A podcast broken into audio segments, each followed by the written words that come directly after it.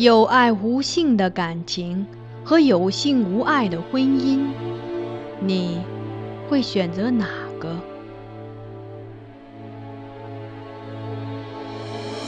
这是一个淹没于宋史中的故事。皇帝的爱女选择了前者，她贵为公主。不更父母之言，谓之失德之名；纵自兄义，无所畏惮，数为君父之命，凌灭夫家。他身为内侍，不自谨，过恶至大，罪恶山积，当服众诛。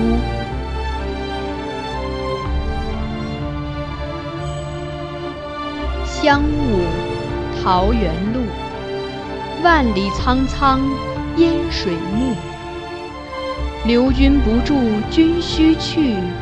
秋月春风闲度。桃花凌乱如红雨，人面不知何处。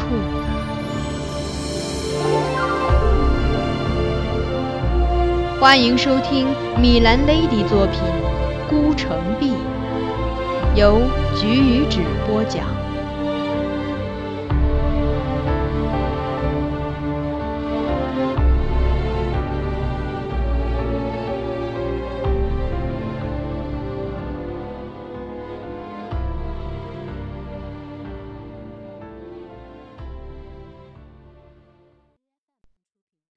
取舍。今上没有废后，全赖陈执中、何谈、梁氏谏言，这是后来流传的说法。据说那夜君臣细论皇后阁中事，何谈劝谏说：“中宫人治，内外交亲，所谓宫乱起自皇后阁中，须知欲锻炼，这是奸人之谋。”有意重伤中宫，见图非分，陛下不可不察。金上再问陈执中意见，陈相公也称不可至于堪居中宫，且迟疑甚坚。金上反复又问，一旁的梁氏倒不耐烦了，直言道：“陛下废后一次已够，岂可再来第二次？”他语气凌厉，声彻耳音阁内外，闻者无不变色。金上默然，遂按下治愈之事不提。众人见他采纳谏言，这才告退。金上独留梁氏，特意向他承诺说：“朕只欲对张美人稍加非礼，本无他意，卿可安心。”当晚，三人去汉苑。遇见报职的学士张方平，将此事一说，且提到金上所说“稍加非礼”一节，张方平当即便称不可，力劝陈执中道：“汉朝冯婕妤身当猛兽，并不闻元帝因此对她有所尊意。况且皇后有功却尊嫔御，自古皆无这道理。如果相公同意迁张美人为妃，”将来天下人论及此事，必会将罪责全归于相公。陈执中深以为然。此后，金上再提遵义张美人之事，他只是不答。于是这月里，宫中并未听到张美人升迁的消息，倒是关于张先生的旨意终于下达。内西头供奉官勾当内东门张茂泽迁领御药院。御药院即宫中御用药房，是最重要的内廷官司，掌按验医药方书、修核药剂以及药物的管理禁欲等事。皇帝所用药品是由御药院制成后进奉，责任重大。因此，认领御药院的宦官非寻常之辈。朝廷规定，入仕三十年以上内臣，十年未升迁并履历牢记者，才可入选。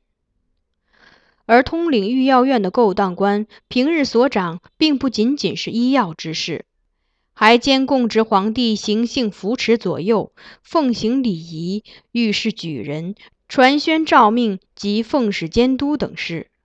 另外，还会在皇帝坐朝时侍立左右或垫脚，以供随时召唤。出任此职的内臣被视作皇帝近习亲信，这工作也充分地为他们提供了向上晋升的机会。许多押班、都知乃至两省都督之，皆曾任过此职。因此，我对张先生的升迁颇感意外。虽然他符合入选御药勾当官的三点规定，私下猜测，也许这并非金上本意，是陈执中或梁氏等人的决定吧。但也仅仅是猜测而已。然而，最出人意料的关于升迁的消息来自秋和。金上与中宫商议后，命司事顾采儿带领上服局。以接掌多病的楚尚福的工作，而秋和则被迁为司事，继顾采儿之后，成为新任梳头夫人。这事是那天官家与你定下来的吧？我问秋和，他自然知道那天是指哪天，黯然颔首。如此一来，他出宫之日更遥遥无期了。我在心里叹气。实在为他与崔白之事觉得遗憾。你愿意吗？他抬目看我，双目空蒙。我也说不清楚。那天我以愿望为代价，求他让皇后常伴他身侧。他最后那样说，算是答应了吧。然后他很无奈的笑着叹息，说。怎么连你都在为他奔走？我身边原本就围满了他的人。我低头不敢接话。他又说：“以前我每次出行，左边是杨景宗，右边是邓宝吉，走不上几步，迎面撞见的又是张茂泽。凡我所为，事无巨细，他都知道。我被他困在这里了。”我被他困在这里了。我微微睁大眼睛，这话好生耳熟。你也是他的人吗？官家问我。秋荷接着说：“他那么好脾气的跟我说话，声音柔和的像四月的风，不知为何，却听得我心里很是难过。见我不答，他又说：‘你可以到我身边来吗？’”让我不至于太孤单。什么？我蹙眉问。他说孤单。如果我没听错的话，他是这样说。秋荷似乎有些困惑，但语气是肯定的。那时我也只疑是听错，抬头看了看他，见他目视窗外，但眼神空洞。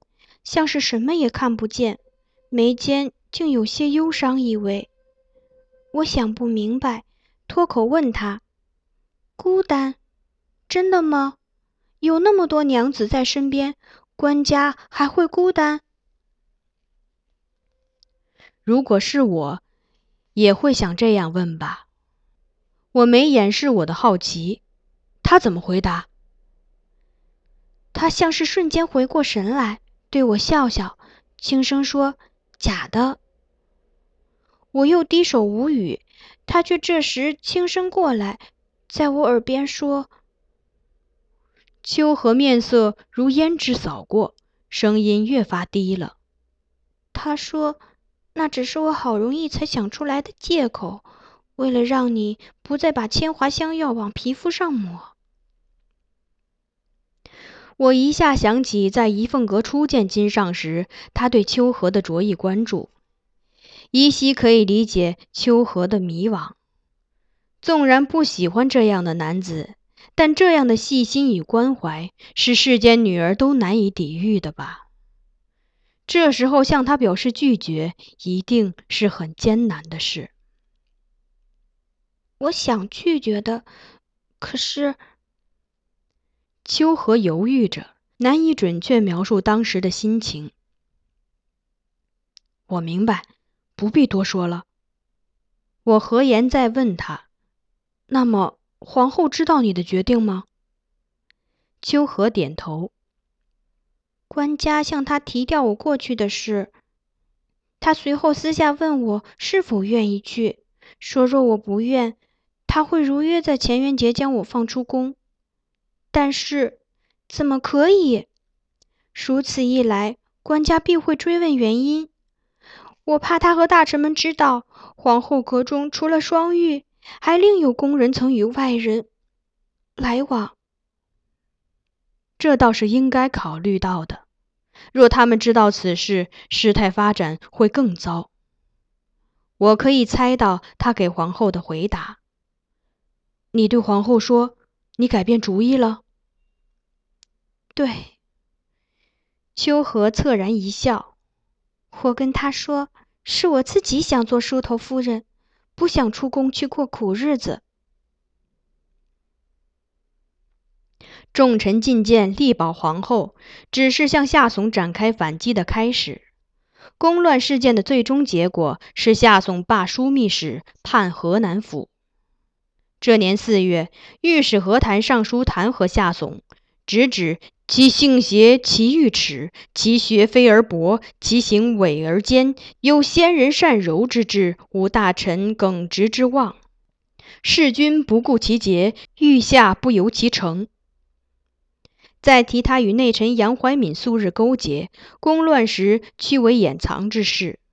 说如今杨怀敏既已罢黜，而夏悚独留京师，仍身居高位，中外之心无不愤激。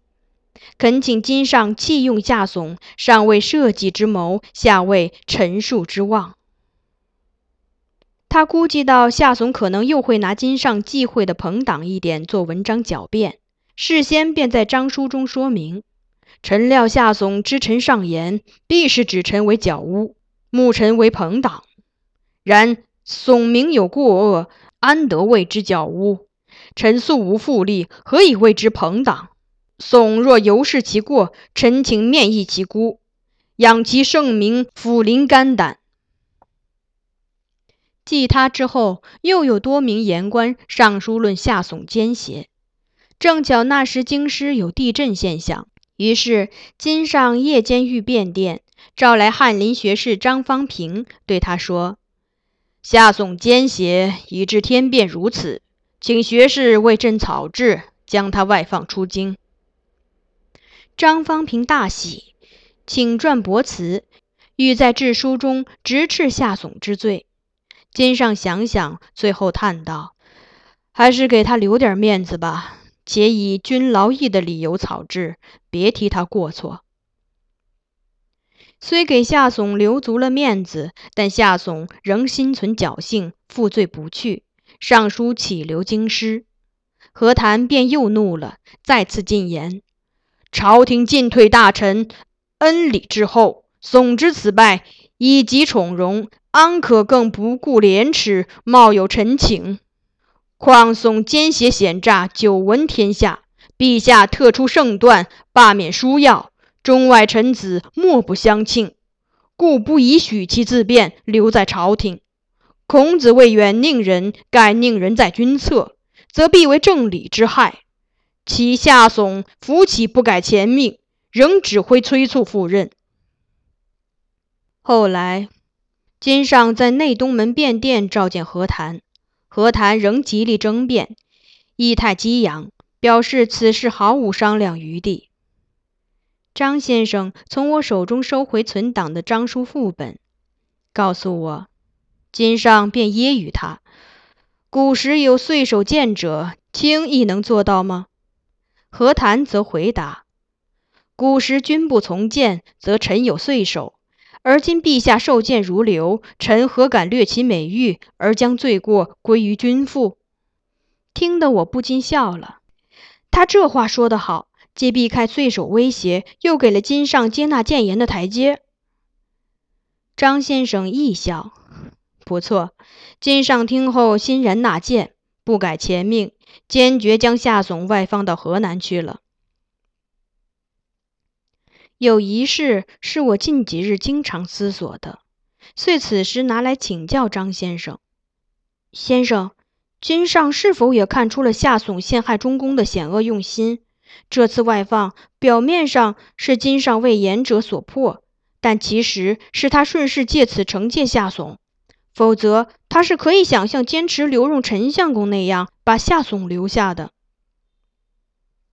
张先生没有明确作答，但说：“你没听他说夏悚奸邪吗？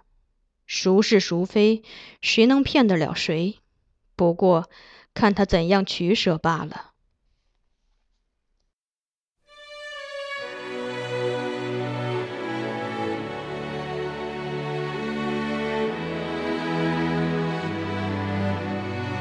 您刚才收听到的是菊与纸播讲的有声小说《孤城闭》，欢迎继续收听。